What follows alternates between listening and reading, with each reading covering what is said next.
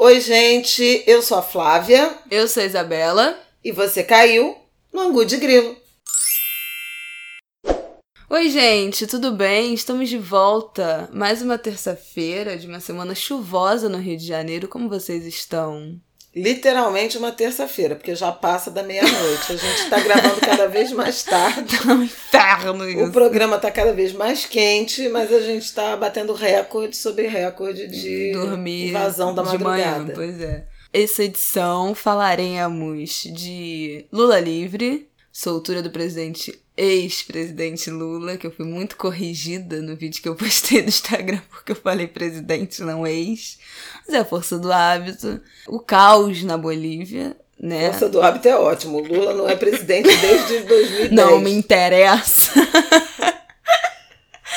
o caos na Bolívia. Eu queria lembrar que nós fomos o primeiro podcast que antecipou, né, Flávia? Como bem lembrado por você ontem.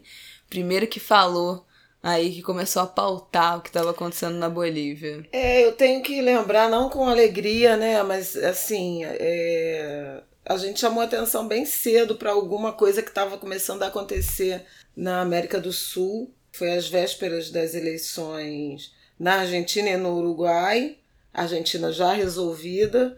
Uruguai terá um segundo turno. Foi naquele momento em que o Chile né? A tensão Tava no Chile aumentou fogo. muito. Tinha acabado de passar pela situação do Equador, quando o governo local recuou do, do tal ajuste do, do preço dos derivados de petróleo dos combustíveis. O Peru tava se resolvendo já ali com o PPK. Isso. Tínhamos tido o episódio do Paraguai envolvendo a envolvendo Itaipu. A Jato. E a gente comentou um pouco de Bolívia, porque Evo estava indo para Seu quarto, o quarto, mandato. né? Tentando, disputando o quarto mandato. E a situação lá se deteriorou muito, muito a ponto de o Evo Morales ter renunciado a partir da pressão de milícias locais e do envolvimento da polícia e do exército. Calma aí, mas a gente não ia começar por esse Ah, tema. é, vamos mudar. Mas é que eu tô realmente preocupada com a América do Sul, sabe, minha gente? Bom, e a outra coisa que a gente vai falar, e eu quero começar por ela, na verdade, aí, em homenagem, continuando o nosso mês da consciência negra. Quem me segue no Instagram, espero que todos vocês, arroba Bela Reis, já deve ter Ah, eu sou arroba Flávia OL. aquele merchan. Flávia OL. É, deve ter visto, eu espero também, que essa semana é, eu assisti, eu e minha mãe, a gente assistiu o filme novo da Netflix, American Sun, com a Kerry Washington, a protagonista de Scandal. Eu fiquei, eu não gostei do filme, assim, eu- as atuações eu acho que estão muito boas, eu fiquei impactada, assim, pelo nível da atuação. O filme é, é baseado num musical, num musical numa peça da Numa Broadway? peça. É, numa peça, né? peça. Então é bem teatral assim, a entonação. Ela acontece basicamente dentro de um único cenário, um único cômodo. É, ela é uma peça no. Não uma peça no sentido de que ela não foi gravada no teatro, mas ela é realmente um espetáculo teatral adaptado para o cinema, muito claramente. É um cenário único. Tem basicamente dois é uma personagens. de drama. É, são Três. São três pessoas. No, no final chegou uma quarta pessoa, né? Uma, uma ponta. Mas assim, uma atuação muito visceral da Kerry Washington. Eu gosto, eu adorei Scandal, né, gente? Eu Viciada. quero falar, inclusive, de Scandal, porque Ela é viciada em Scandal. é, eu adoro Scandal. E, e até tive na semana passada, quero até recomendar também a vocês que sigam a Winnie Bueno. Perfeita. Isabela também já andou falando dela, já falamos do Dia dos. Livros, né? Então, que está fazendo um ano nesse, nesse novembro. Mas a Winnie fez uma, uma live na semana passada para falar um tanto de Patrícia Hill Collins. Também o Que nome também que já quem falamos segue Angu de aqui. Grilo, vocês já estão conhecendo todo mundo. hein? Falamos no episódio 9 sobre Patrícia Hills Collins, o mesmo episódio que a gente deu aquele panoramazão assim da América Latina. Então, se você não ouviu, volta lá pra ouvir. Ah, então. Aí a Winnie fez uma, uma live explicando a teoria né, de Patrícia Hill Collins. Acho que chama estruturas de comando, pode ser? Ixi. É, eu confirmo, mas acho que é quase isso. E alguns papéis que são muito fixos, quase estereótipos, que são muito. é, que caracterizam determinados grupos sociais.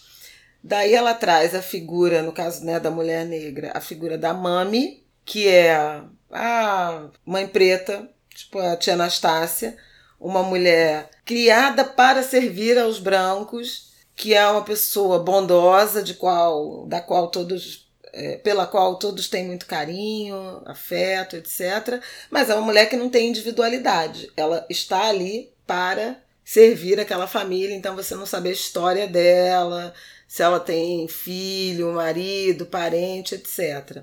A outra figura, a figura da, da mulher negra, mãe de família, que é um, um canal de muita agressividade e solidão, aquela mulher que oprime, que grita, que é, não é capaz, algo histérica. Mas eu, isso tudo para dizer que eu quero chegar na figura da Jezebel, que é a mulher negra sexualizada, que seduz, né? Os homens, essa figura. E aí, a Winnie, para exemplificar quem é essa figura, ela lançou Olivia Pope. Aí chegamos em Kerry Washington e em Scandal.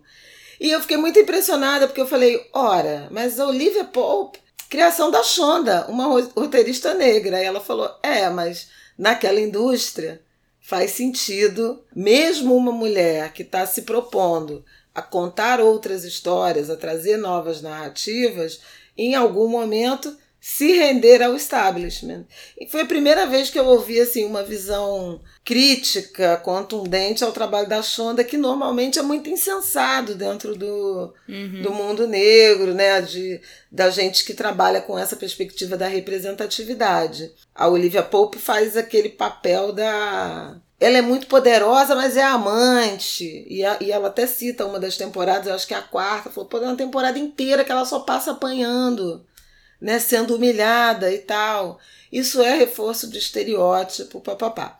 Isso tudo para dizer que eu adorei Scandal, ficava assistindo. Não, você ficava assistindo no celular enquanto secava o cabelo. Era um nível de vício. É, eu gostava daquilo. Porque Scandal, ela mexe um pouco com esse, com esse padrão. Não fosse a Shonda a autora, a Olivia Pope jamais seria uma mulher negra. E obviamente que tem é, debate racial, mas em até menor né, é, intensidade, eu acho. Mas assim, quando ela traz uma, uma mulher negra, uma protagonista negra, naquela situação da Casa Branca, etc., para mim foi muito, muito novo e muito interessante. Então, é, leiam Patrícia Hill Collins, leiam ou acompanhem Winnie Bueno. Em breve vocês lerão sim, porque a Winnie está em fase de produção do livro dela, que é a parte da, da tese de mestrado, dissertação, dissertação de, mestrado, de, mestrado, sobre Patrícia Hill Collins, uma leitura uh, a brasileira. Eu, inclusive, escreverei uma a orelha. Hum, tá, queridos. Já, tô, já trazei, né? Já estourei o, o prazo, mas ela me deu um pouco mais prazo. O gancho. Não, para dizer porque a Winnie é uma pessoa que realmente vale a pena. Não, é porque tudo. nos traz essas provocações todas. E aí. Posso volta voltar pro filme? Pro filme? Pois é. é. Bom, eu, e aí a gente assistiu o filme. Eu comecei achando as atuações muito boas. Até postei um story falando. De, comecei a assistir, já recomendo.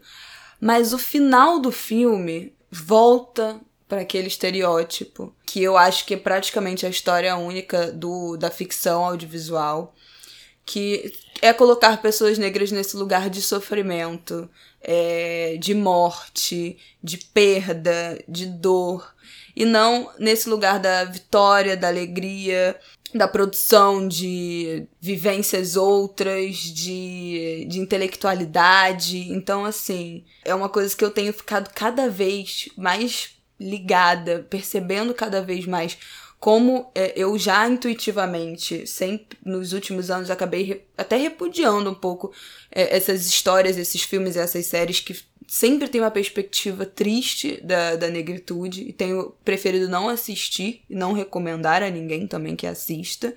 A ninguém negro, as pessoas brancas eu sempre recomendo. Acho que esse filme é um filme que eu recomendo muito para pessoas brancas, porque eu acho que ele mostra uma dimensão do racismo que não é comum a gente ver, que é como as mães negras se preocupam com os filhos negros. Como é que é você ter um filho negro, no caso do, dessa série, né? Homem, que é, também entra nessa. Quando a gente pensa em, em violência das cidades, em violência policial, os homens são os mais atingidos. E como é que é para uma mãe ter um filho negro na cidade grande, dentro de um Estados Unidos racista, mas eu acho que também vale para o contexto brasileiro, que também é um país muito racista, com uma polícia muito racista.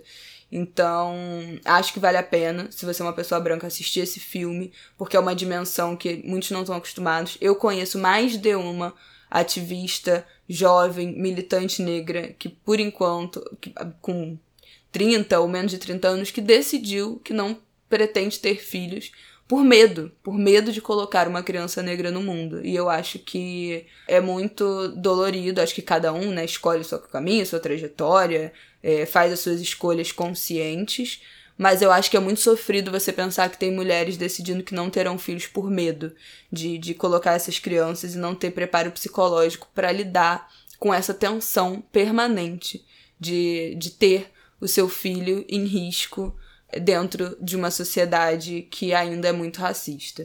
É bem interessante no, nesse filme em particular e, e algo raro né, na, na, na sociedade americana, porque o, o jovem negro em questão é filho de um casal interracial. Ela é negra, ele é branco, o pai. E aí, é, a partir do desaparecimento, é uma madrugada em que o filho desaparece, eles estão numa delegacia de polícia é, tentando descobrir o paradeiro, e você vê muito claramente o desespero dela por é, ser negra e saber do filho negro. Então, o quanto ela visita aquela dor, né?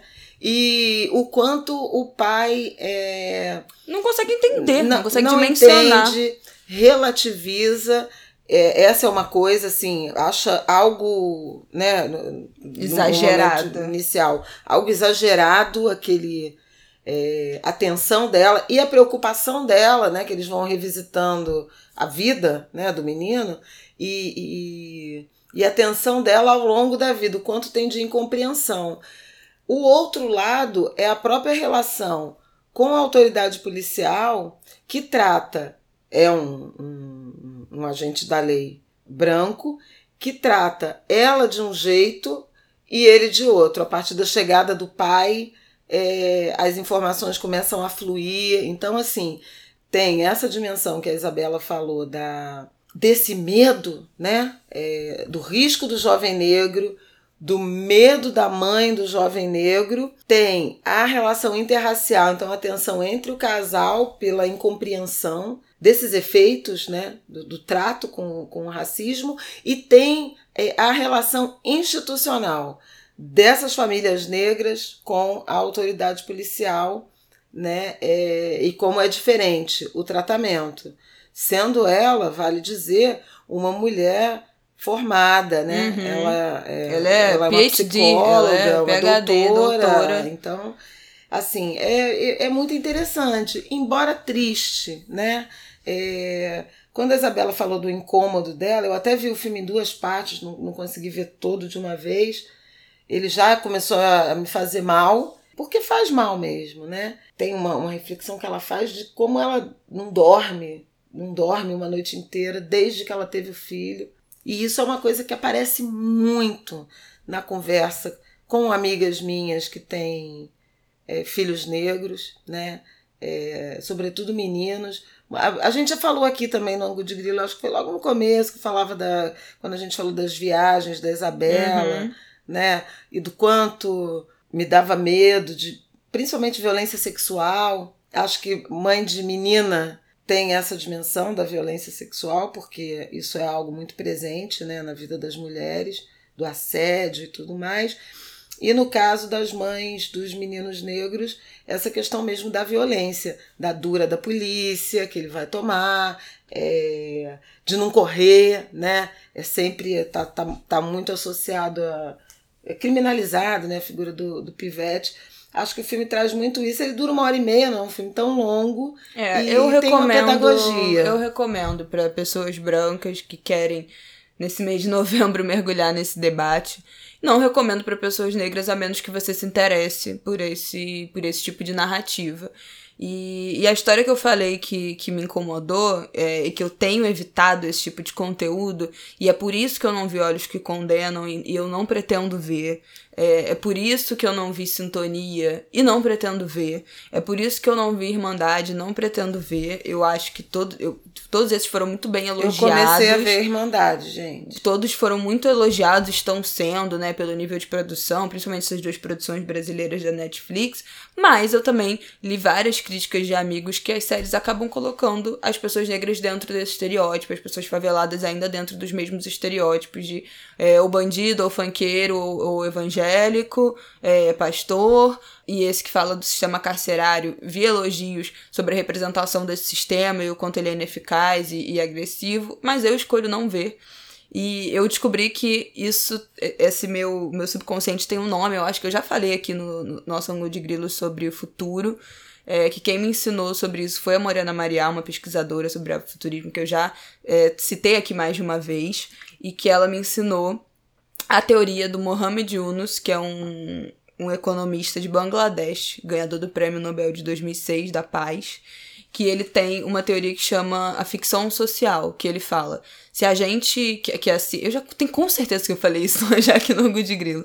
Que a ficção científica é, desafia a ciência a realizar o que são o que eles retratam nos filmes, então os robôs, o tênis que amarra sozinho, o celular, as câmeras, que nem a gente via nos Jetsons nos anos 60, e hoje em dia já são uma realidade. E ele propõe que a gente construa ficções sociais, é, que a gente faça filmes do que seria o nosso ideal de vida para pessoas negras daqui a 10, 15, 5, 50 anos, para que a gente, enquanto sociedade, pense hoje as estratégias que a gente vai tomar para atingir essa ficção social.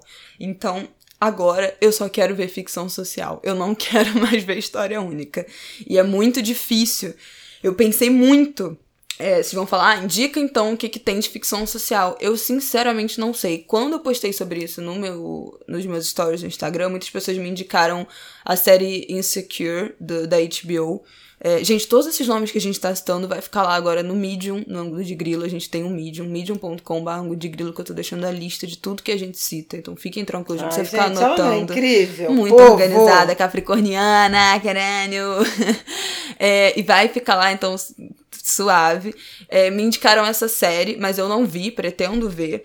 Mas eu ainda estou há três dias, sei lá, quatro dias, tentando pensar mesmo, assim, quais são essas ficções sociais, quais são esses filmes que é, me despertam sentimentos bons, sabe? Eu já falei que também do A Gente Se Vê Ontem, que o filme que o Spike Lee é produtor, né, que fala sobre afrofuturismo, que tem personagens adolescentes negros e por uma perspectiva ele é muito incrível de colocar aqueles jovens como cientistas de forma muito natural, É. mas de outro lado, ele também acaba caindo nessa história única e também é um filme triste. É, É, mas nesse caso, por exemplo, a, o Ela Quer Tudo, do Spike Lee, eu amo, é, verdade, é um ótimo ela, exemplo. Ele traz essa, esse debate. É um Embora agora exemplo. ficou pensando aqui, a Nola tem um quê de Jezebel. É, já ouvi muitas Né? críticas que ela é muito hipersexualizada É. na série. Enfim, Mas... mas, não é essa narrativa só da morte, só da dor. É uma mulher jovem que produz, que é artista, é, que vive seus desejos, que é muito também, livre né? com seu corpo. Os homens também. os homens do, da É, série. são todos interessantes, inteligentes, cada um do seu jeito, engraçados. Esse é uma, um ótimo exemplo. Mas eu vou abrir uma caixinha de perguntas ainda essa semana no meu Instagram para vocês me indicarem esse tipo de conteúdo. Porque eu quero repassar isso. Eu acho importante que a gente comece também a se assistir em outros. em outras telas, em outros. em outras É, histórias. tá feita a provocação. Tá, queridos? Eu gosto daquele Se a Rua Bailey Falasse também. Tu não disse que era triste é- também? Não, é tristíssimo. Ah. É- ele é bonito. Não, ele é bonito porque ele traz a dimensão do afeto, sabe? É um filme de amor. Agora, um amor atravessado pelas tragédias da, da vida negra. Ah, se É você pensar Moonlight amor. também traz esse, esse ponto do afeto, do amor e do carinho, mas também é um filme completamente atravessado pelas desgraças. É, mas é que, enfim, a gente vai ficar aqui, né, andando é, em círculo. Porque, porque, na verdade, a gente é atravessado pelas desgraças, é. mesmo quando quer ser feliz, né? É, não, e eu acho que isso é legítimo. Eu entendo quem fala e quem defende, eu já defendi por muito tempo que. Não, mas a gente tem que retratar, retratar também o que é a realidade. Não dá pra gente ficar fingindo que é uma, uma vida toda maravilhosa. Mas a gente só retrata a realidade.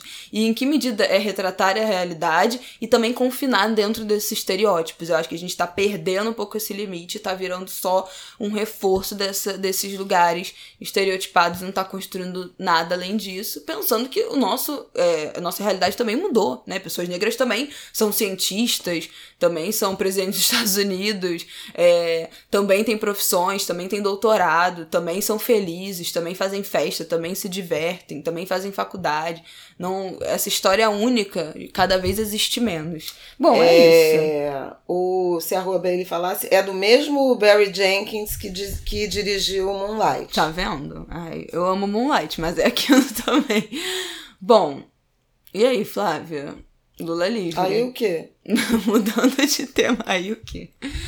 Mudando de tema, sexta-feira foi um dia de fortes emoções nesse Brasil. É, quero começar falando que se você não entendeu nada do que, que foi decidido pelo STF, o que, que é isso de trânsito em julgado, o que, que é isso de prisão em segunda instância, quem é que vai poder ser solto, quem é que não vai poder, o que, que foi, o que, que tá rolando dentro dessa discussão. Eu gravei um IGTV, são seis minutinhos, que eu explico isso tudo. Fez maior sucesso, assim, uma deixa parte, beijo no ombro.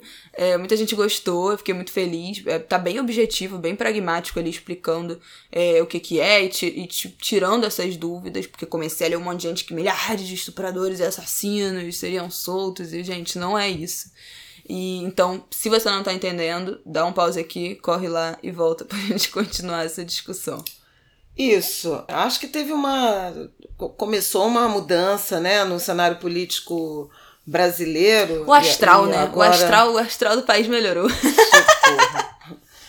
Eu prefiro fazer análises mais racionais, né? É, mas uma mudança no, no ambiente político muito grande com essa decisão né, do Supremo Tribunal Federal, mudando a interpretação da Constituição em relação à, à prisão uh, após a segunda instância. Eles tinham, desde 2016, né? É, uhum, que tinha sido entendido alterado. que o trânsito em julgado da, da Constituição é, não impediria a prisão após a condenação em segunda instância, por conta de uma interpretação de que a partir daí não há mais julgamento de mérito e, e tudo mais, o mérito está contemplado mas eles tiveram uma arguição muito é, precisa sobre, então, o Código Penal ser inconstitucional, porque ele não previa esse, esse mecanismo. E aí, provocados mais uma vez, o Supremo Tribunal Federal reinterpretou a interpretação que tinha dado. Resolveu e, ler, né? E agora Resolveu entende. Ler o papel. Pois é, na verdade é isso. Tem tem correntes né, políticas e jurídicas de formas de interpretação. Eu, pessoalmente, acho que essa interpretação é a correta, porque a Constituição fala trânsito em julgado e o Código Penal não previa. Aí vocês vão ver a, a, a, o vídeo da Isabela que explica mais detalhadamente isso. Bom. Não, mas o Código é... Penal fala que só pode ser preso sim flagrante ou mediante ação condenatória é, se o processo transitado em julgado ou durante o andamento do processo em caso de prisão preventiva ou, ou temporária. temporária. Então, assim, gente. É, tá me parece que não tinha muita novidade. Aí tem uma, uma, uma, uma teoria de que, é, obviamente, o amplo direito de defesa está posto para as pessoas mais ricas, e está mesmo né, no Brasil, e que aí o rico que tem essa, essas possibilidades de, de recorrer, né, de recurso, eles vão ser beneficiados em detrimento dos mais pobres que estão.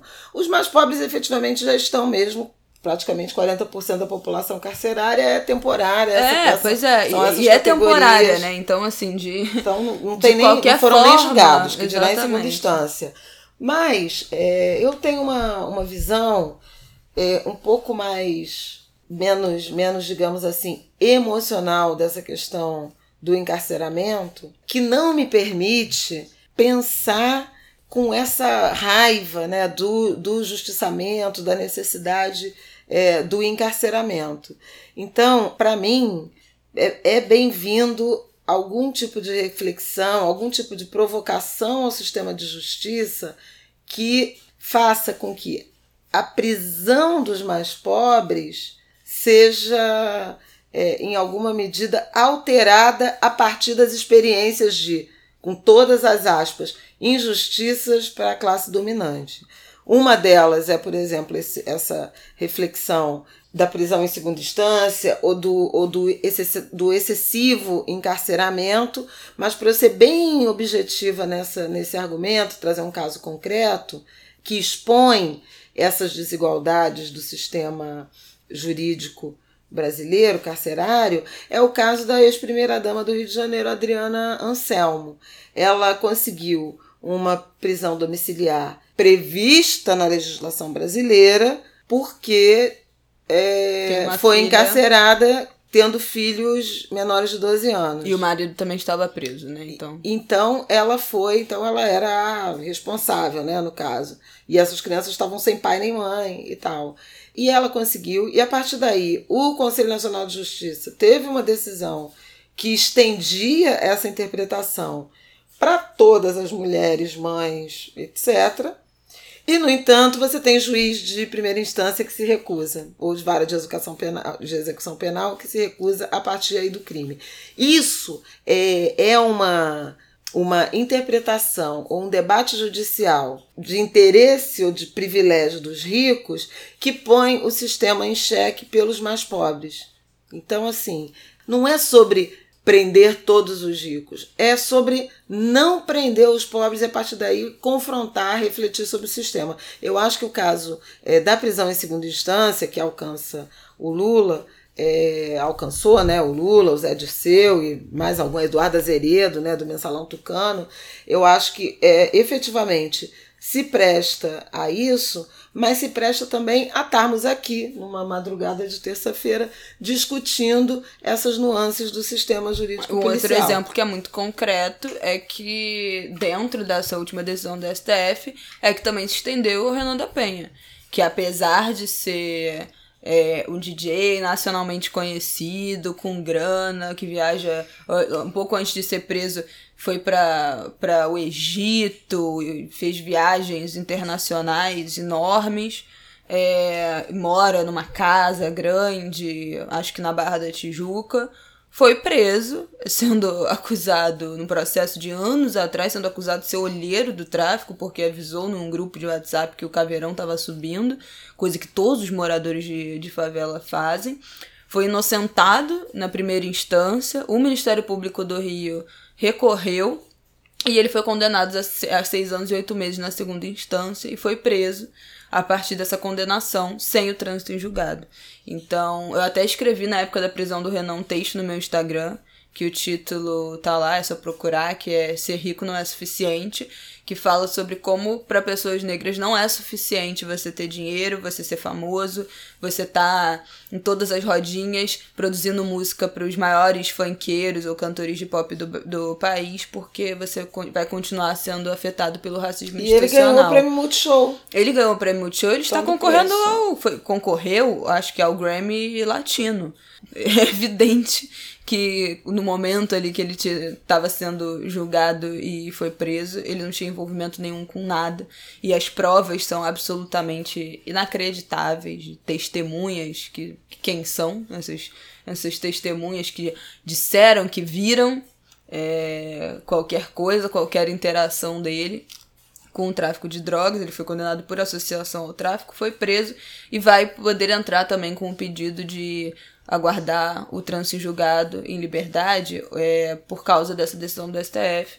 Então também se, se estendeu aí a um jovem negro que foi encarcerado arbitrariamente aqui no Rio de Janeiro. Pois é, isso posto, é, voltemos ao Brasil, quer dizer, acho que está muito claro, a oposição ganhou uma referência e eu acho isso muito impressionante, não, não necessariamente só pelo pelo lado positivo é, da figura e desse carisma que o Lula tem, e tem mesmo, né? Um discurso muito, é inegável, muito forte, muito emocionado e muito preciso em relação a alguma, uh, algumas situações que envolvem o Brasil hoje. Mas veja, ninguém na oposição é, ao governo, independentemente de quem estiver ouvindo isso aqui ser eleitor ou defensor das reformas do Bolsonaro, é, nenhum governo faz tudo 100% certo e, e há equívocos. Mesmo dentro de uma doutrina econômica liberal, eu acho que alguns, algum foco é, se perde aí, uma certa dificuldade de fazer diagnóstico a partir da, das desigualdades e do nível de, de dívida social que se tem no Brasil. Mas, independentemente disso, a oposição estava meio. Meio não, bastante, né? Desamarrada, sem uma, uma liderança. E é curioso como 24 horas depois da, da libertação do Lula, ele foi içado né, e reconhecido como o nome da oposição a fazer frente ao discurso, né, é, e ao posicionamento do, do governo Bolsonaro na figura do presidente. Então criou-se um antagonismo muito já reconhecido. O caso da Bolívia é claríssimo, né? O Lula se pronunciou de início e a mídia, a grande mídia, repercutiu é, logo de, de início, e a mesma coisa com Bolsonaro. E eu, e eu é, é, acrescentaria também nessa figura aí de reconhecimento dessas figuras e de ouvir, né, de não trazer novas é, lideranças, novos, novos, novas figuras né, para o debate político, eu incluiria também o, o Fernando Henrique, que estava um pouco nessa função.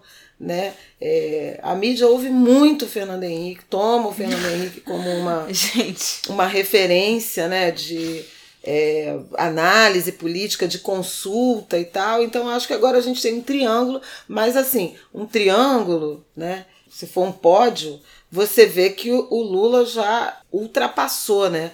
Toda essa, essa visão crítica. Para alguns, isso significa, e é verdade, uma, um acirramento da polarização, uma polarização que não existe e ao qual o Bolsonaro não teve, não experimentou, é, eu acho o que esse já é estava o grande preso ponto. quando começou a Como é que, que, o, eleitoral, que né, o Bolsonaro e a sua família vão reagir a esse novo elemento da oposição que é o Lula? e o próprio Sérgio Moro, né? Aí é aquele É, comentário que eu não assim- comento sobre condenado, mas aí Eu só tá ignoro. Não, é comentando. tudo, gente. Parece a gente mandando indireta pro, pras tretas, pros contatinhos, pras brigas, falando, não, eu não vou nem comentar, mas então. Não vou falar nada, porém eu acho engraçado. Foi, foi bem essa a reação inicial do, do Sérgio Moro, mas eu acho que o principal ponto que a gente tem que ficar observando agora nas próximas semanas é como vai ser a reação de toda essa família, né? Não só de todo o clã, não só do, do presidente.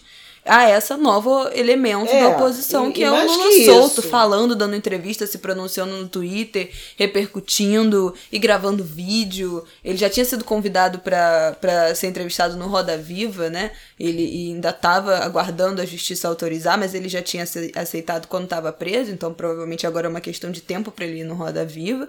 E já estou ansiosa para ver como é que, que vai ser é, essa entrevista, porque ele é muito bom de oratória. É inegável, assim. Tanto de discurso quanto de, de resposta ao ser questionado. Então eu acho que vai ser uma, uma bomba aí essas próximas entrevistas que ele, vão, que ele vai dar. Vai ser muito contundente. Ele mesmo falou que passou agora da fase Lulinha Paz e Amor e, e saiu no momento, apesar dele ter falado que sou saindo com muito amor e eu quero falar de amor e eu quero falar de alegria, porque é isso que o brasileiro precisa e quer nesse momento de embrutecimento. Ele também já rejeitou essa figura de Lulinha Paz Amor, que ele não tá mais pra, pra brincadeira é, mediante a situação que tá o país. Então estou ansiosa para as cenas do próximo capítulo aí, de como é que vai ser esse, essa É. disputa de, de narrativa e de protagonismo. Para fechar esse, esse bloco, né, é, a Isabela falou muito de vamos observar a reação do clã Bolsonaro, ele já tem se pronunciado, né, Ah, o é, presidente pelo já amor de xingou, é, os filhos, os filhos, enfim. gente? É, isso aí do, que já era esperado, né? No primeiro momento, o presidente da República ficou em silêncio e depois é, começou a reagir atacando, porque o Lula foi muito é, assertivo né? É, nos ataques ao, ao Bolsonaro em si é, apresentar como grande opositor. Mas, é, além de, de, obviamente, essa percepção mais óbvia, que é a relação dessas duas forças políticas, desses dois líderes, isso pode é, transbordar para a agenda parlamentar né, no Congresso Nacional. Como é que a oposição vai se mexer? Tem um conjunto de reformas a serem aprovadas é, a partir dessa, de, desse protagonismo do Lula, e a própria corrida eleitoral municipal do ano que vem, que também se avizinha. Uhum. Né? Vamos lembrar que a gente aqui, que é do, do Rio, é, já viu uma, uma adesão, né, um abraço do Lula e do PT à candidatura de Marcelo Freixo, que é o, a figura, o, o protagonista da esquerda né, carioca. É, isso ficou muito claro, né? O, o Freixo foi para para São Bernardo do Campo e, e foi tava citado, estava no, tava no palanque, né, Lula, no, no trio, trio, o tempo todo. E foi citado várias vezes pelo, pelo Lula. E a outra figura do ex-prefeito de São Paulo e, e candidato derrotado à presidência, o Fernando Haddad. Né? É, o Haddad foi muito, muito também citado, festejado, reconhecido pelo Lula. Me parece que também é, em alguma medida, está posicionado para tentar uma nova é, candidatura à Prefeitura de São Paulo. Então, são duas forças. E em menor escala, e aí eu, eu queria também falar disso, pouca presença feminina, né? Tem a Gleice, muito uhum. citada, teve a Benedita, mas assim, pouca pouca figura feminina naquele momento, naquele palanque, do ponto de vista de liderança política. É, vamos lembrar que o Lula reivindicou para si, então, também a defesa e a cobrança em relação ao caso Marielle, chamou para si, e isso é mais um elemento de tensionamento entre ele é, e, a, e a família Bolsonaro, por conta do, do andamento das investigações.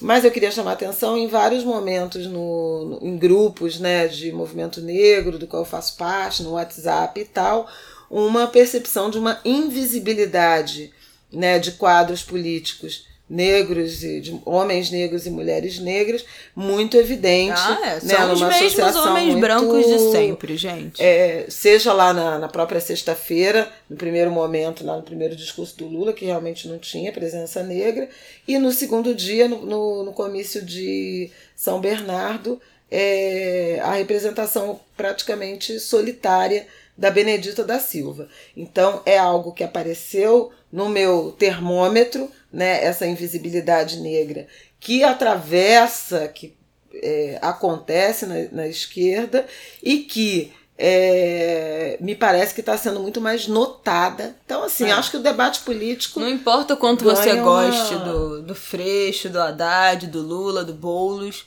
é, é surreal que a gente ainda fale de, de esquerda, de minorias, de pautas da esquerda que, que pensam na inclusão de minorias, né, que todos esses homens propõem e encabeçam, e, mas que continuam ser, sendo os mesmos homens brancos de sempre, é, encabeçando essas candidaturas que, que falam muito sobre as minorias dos direitos, né, é. e não numéricas. Eu então falei isso muito me da... dá um Ai, um desânimo também, do tipo, ai, cara, o que a gente tá fazendo aqui no fim das contas? Se, se continua sendo as mesmas pessoas, e acho que são içadas também são as mesmas pessoas, né? O Lula tem 74 anos, mas eu acho que desses aí o Boulos é o mais novo, né? Ele, eu acho que ele não deve ter nem 40. E. Vamos checar.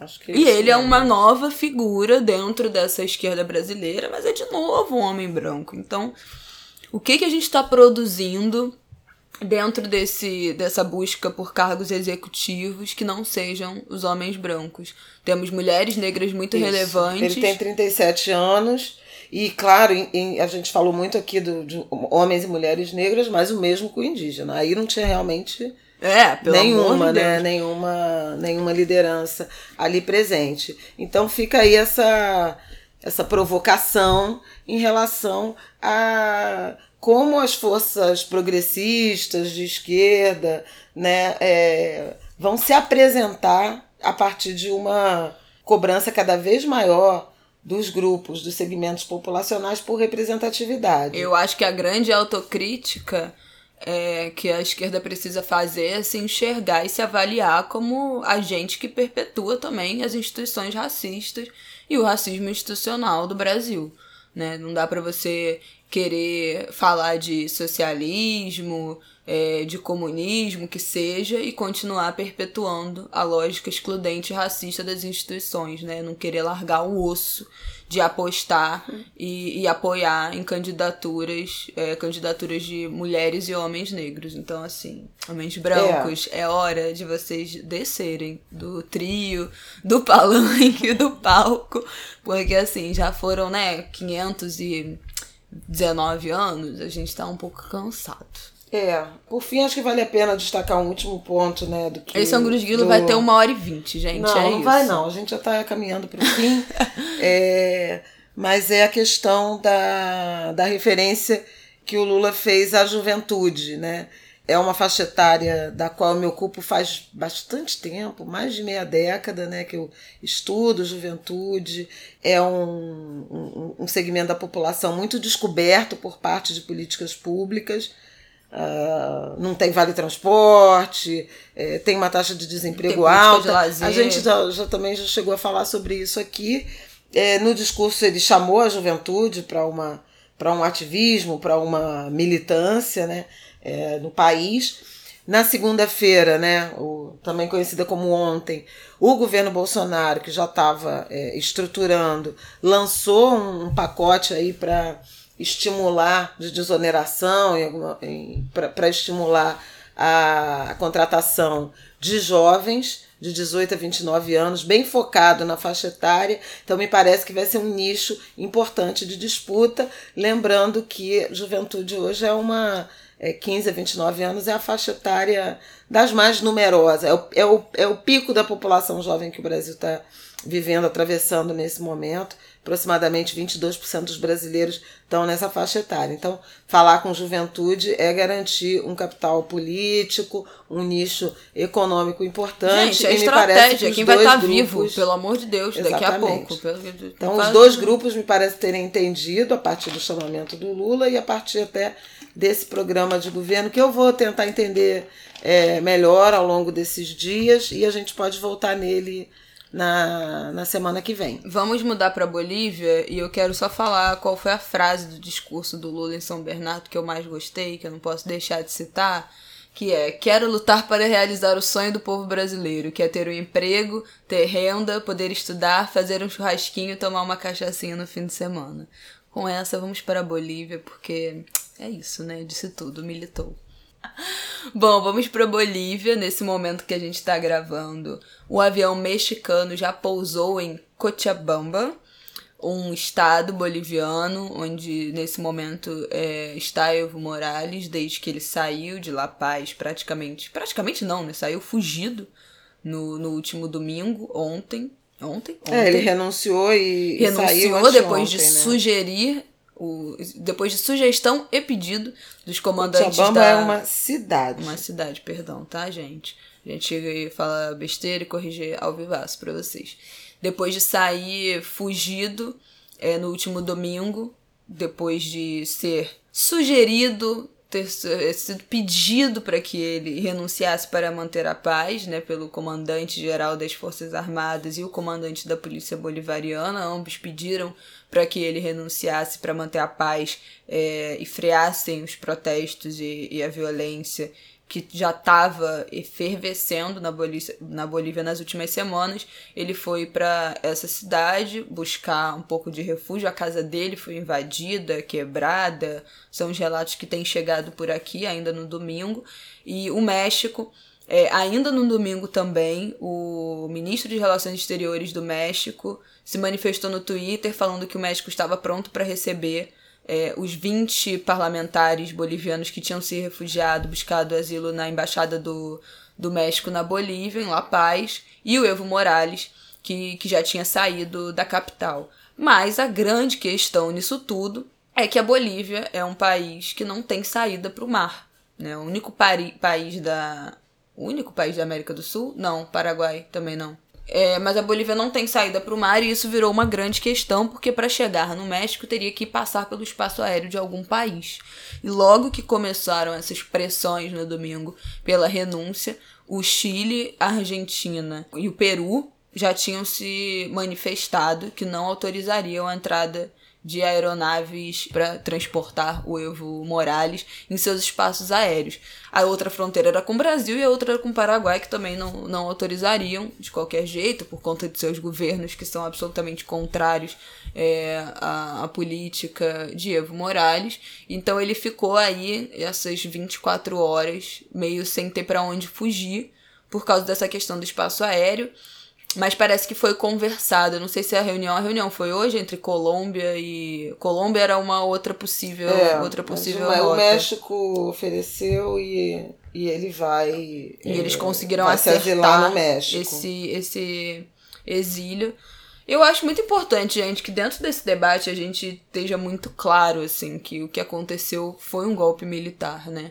Se a polícia e as forças armadas sugerem a um presidente que ele renuncie, é, isso é uma ameaça. É, em meio né? a um caos, né, de incêndios, de ataques, de uma ofensiva muito dura. Uma a... prefeita, né, foi arrastada pela é. durante essa semana, teve o cabelo cortado, foi jogaram tinta vermelha Racismo nela. também muito presente nesse episódio aí em relação aos indígenas, né, a prefeita teve o cabelo raspado, hoje os, os agentes policiais, os, os oficiais estavam é, retirando do uniforme a bandeira da nação indígena. Os mapuches. Mapuches, que é da etnia, né? Que é, que é também é, reconhecido, foi reconhecido como símbolo nacional. Muito, é, tinham muitas bandeiras queimadas também né, nas últimas semanas. É, esse é um lado, quer dizer, do, do racismo, do ataque às etnias indígenas. Há muitas denúncias do movimento feminista de opressão, de agressões a mulheres, a mulheres indígenas, além da, da prefeita. Então, um movimento de muita tensão. Enfim, caracteriza você... golpe porque você teve uma intervenção militar, né, uma pressão policial, militar, miliciana, tem gente que usa até essa expressão, para a deposição de um presidente eleito cujo mandato terminaria é, no início do ano que vem e que é, tinha, horas antes né, da, da renúncia, de ser levado à renúncia, concordado com o relatório da Organização dos Estados Americanos que recomendava uma nova eleição em razão de fraudes que foram comprovadas no processo eleitoral que, em tese, teria é, eleito Evo Morales para o quarto mandato é, em primeiro turno, é, seja por fraudes praticadas por ele ou que o beneficiavam. Então, ele tinha é, reconhecido e, e, determinado, concordado aparentemente com a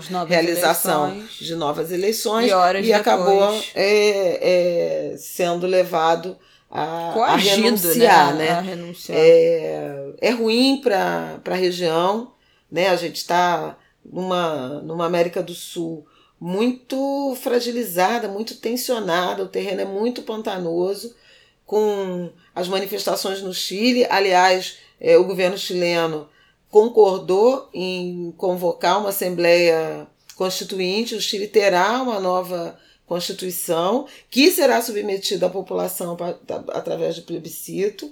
A, a, a Constituição do Chile ainda é a mesma da ditadura Pinochet.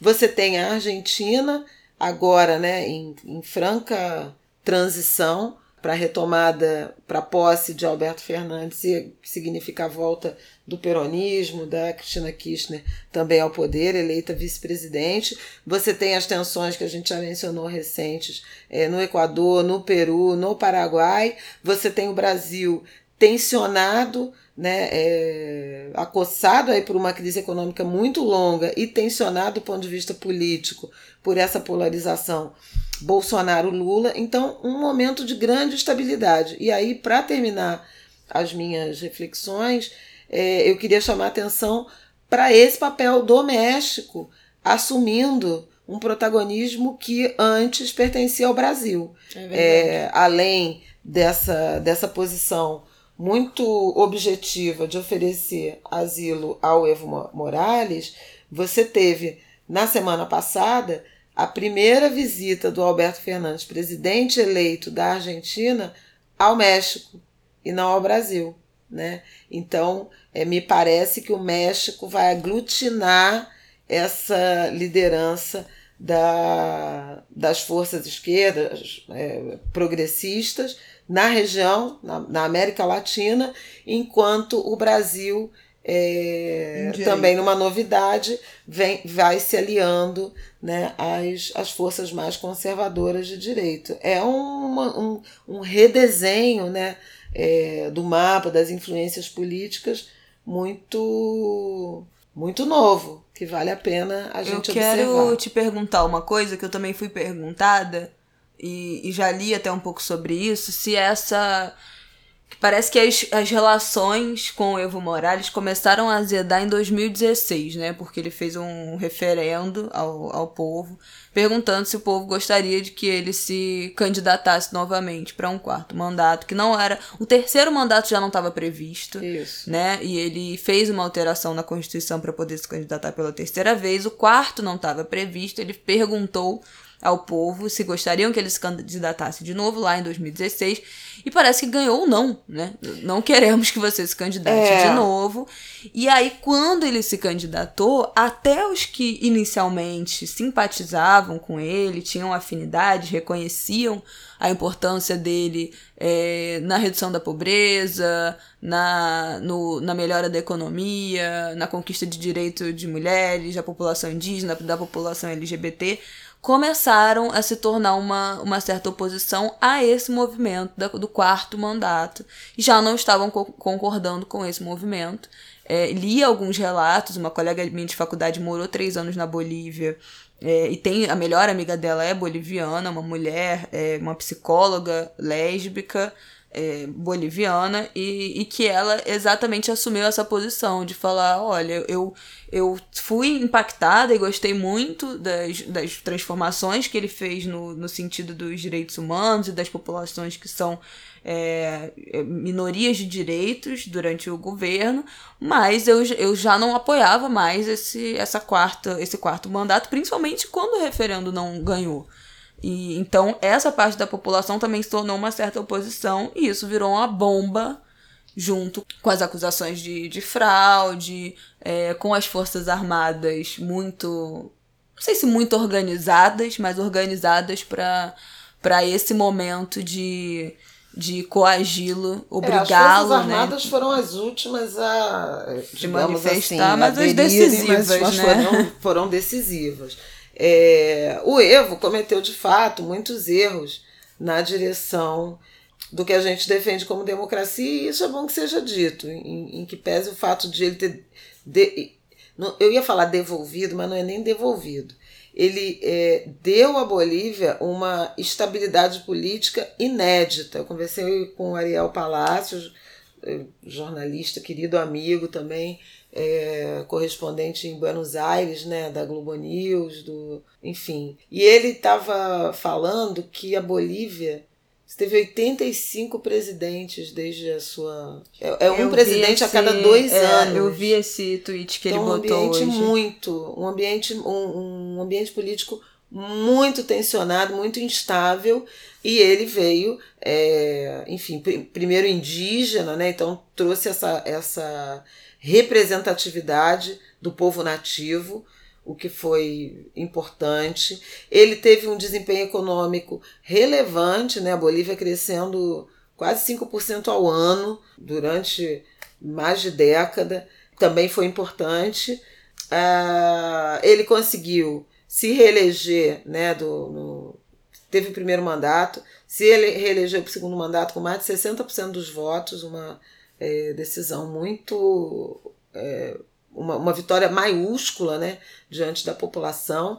Ele conseguiu construir umas pontes e fazer diálogos com setores né, é, econômicos mais privilegiados, o agronegócio, com a, empresas multinacionais. No início foi um governo que foi muito criticado por, por uma, uma radicalização, uma suposta radicalização que não houve. Então acenou para outros para outros grupos sociais, sem deixar de dar representatividade e ganho. A pobreza caiu muito na Bolívia, uma taxa de, sei lá, acho que de 60% para 35% ao longo uhum. do governo dele. Então, são, são conquistas importantes, mas ele se apegou ao poder num grau que acabou botando é, a perder aí esse legado. Né? Ele não fez um sucessor, ele já é, foi eleito para o terceiro mandato numa manobra, porque no primeiro mandato ele manobrou, é, enfim, com legitimidade a, a política para permitir a reeleição, mais ou menos parecido com o que Fernando Henrique fez no Brasil lá em 2000 e, em 94 para 98. É, um processo até hoje ainda criticado, mas ok, passou a reeleição, passou a reeleição, se reelegeu. Só que para ele ter o terceiro mandato, o que, que ele é, é, provocou em termos de interpretação? Como, é, quando eu me elegi no primeiro mandato, não havia reeleição, essa não reeleição não é re reeleição. Então, é a primeira eleição desde que a, a legislação foi mudada para permitir o segundo mandato, então eu tenho direito a um segundo mandato, que na verdade era o terceiro. E se elegeu. Quando chegou em 2016, é, houve o, o, tal, a tal consulta à população de se é, ele poderia se candidatar, se queriam que ele se candidatasse a um quarto mandato, e, e a população votou não. Então ele deveria ter caminhado é, na né? direção de construir uma sucessão, osso, né, né? E, é, e depois voltava, né? Eventualmente faria esse ato.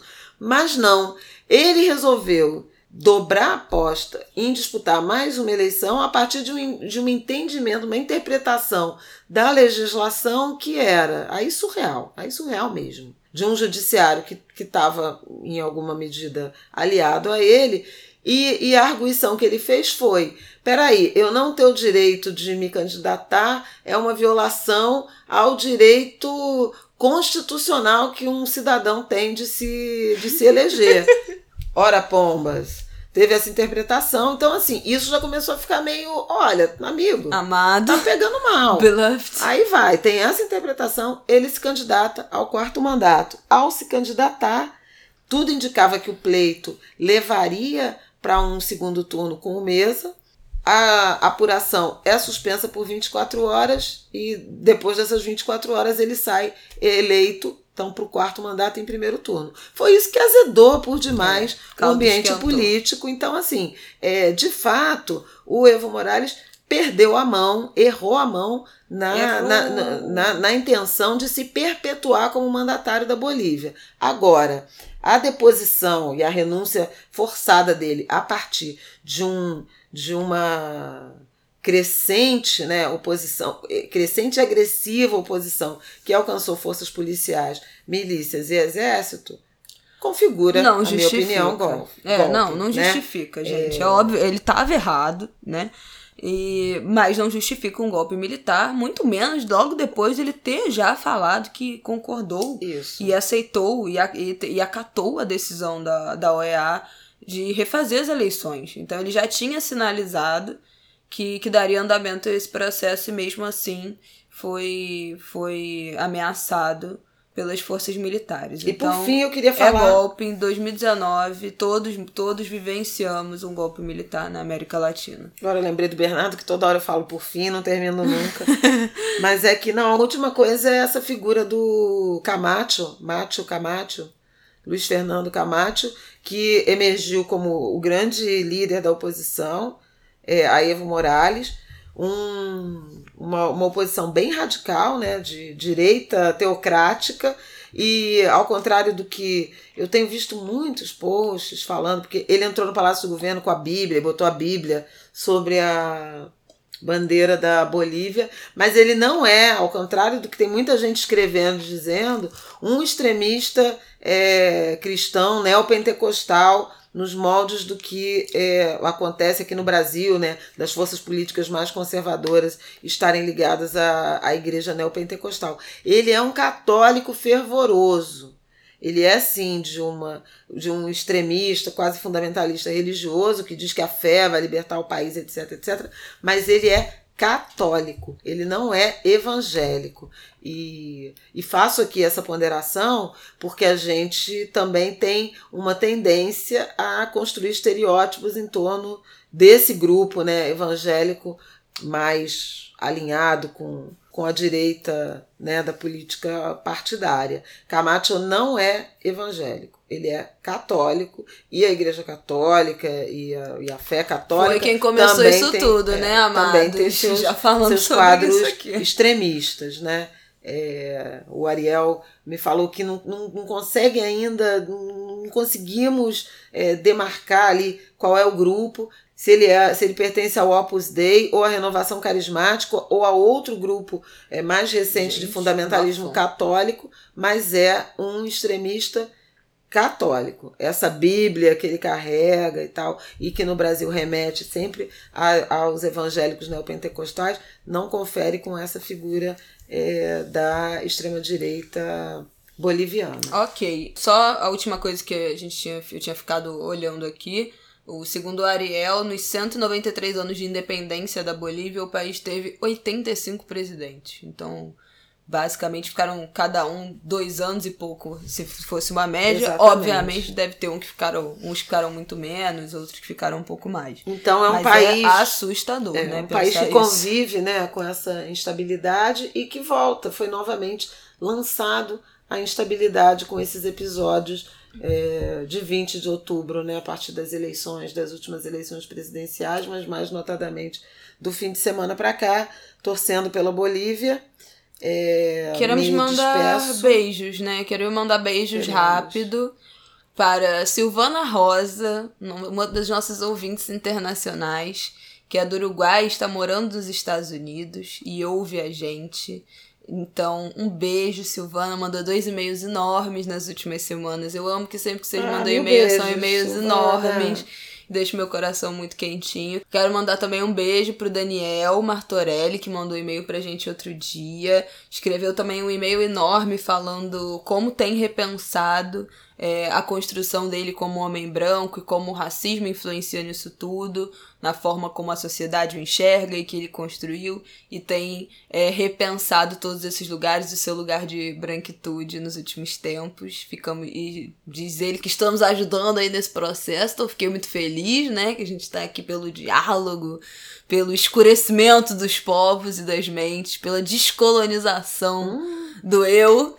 citando Votem aqui, nela, meu citando povo. aqui Grada Quilomba nesse momento, que também é um livro que eu recomendo muito para pessoas brancas. Gente do céu, eu ainda falarei mais desse livro, principalmente no meu Instagram, então fique ligado, mas eu recomendo assim, olha, um livro se você quer pensar entender quais são as minúcias do racismo, pensar sobre isso no, nesse fim de ano para 2020. Grada Quilomba, Memórias da Plantação, por favor. É, então, beijo pro Daniel, que eu encontrei no, no samba, no aniversário do Fábio Fabato, querido amigo e grande sambista também. Salve a mocidade. é, foi super legal, ele foi super afetuoso, mandou perguntas sobre a reforma da Previdência, está preocupado porque é professor. Eu já expliquei aqui, vocês sabem que poderia ser pior. E mandar um beijo para o Paulo Costa, economista de Harvard. Eu que encontrei, conheci Harvard. em Boston. Pois é. E um grande carioca, fã é, de carnaval.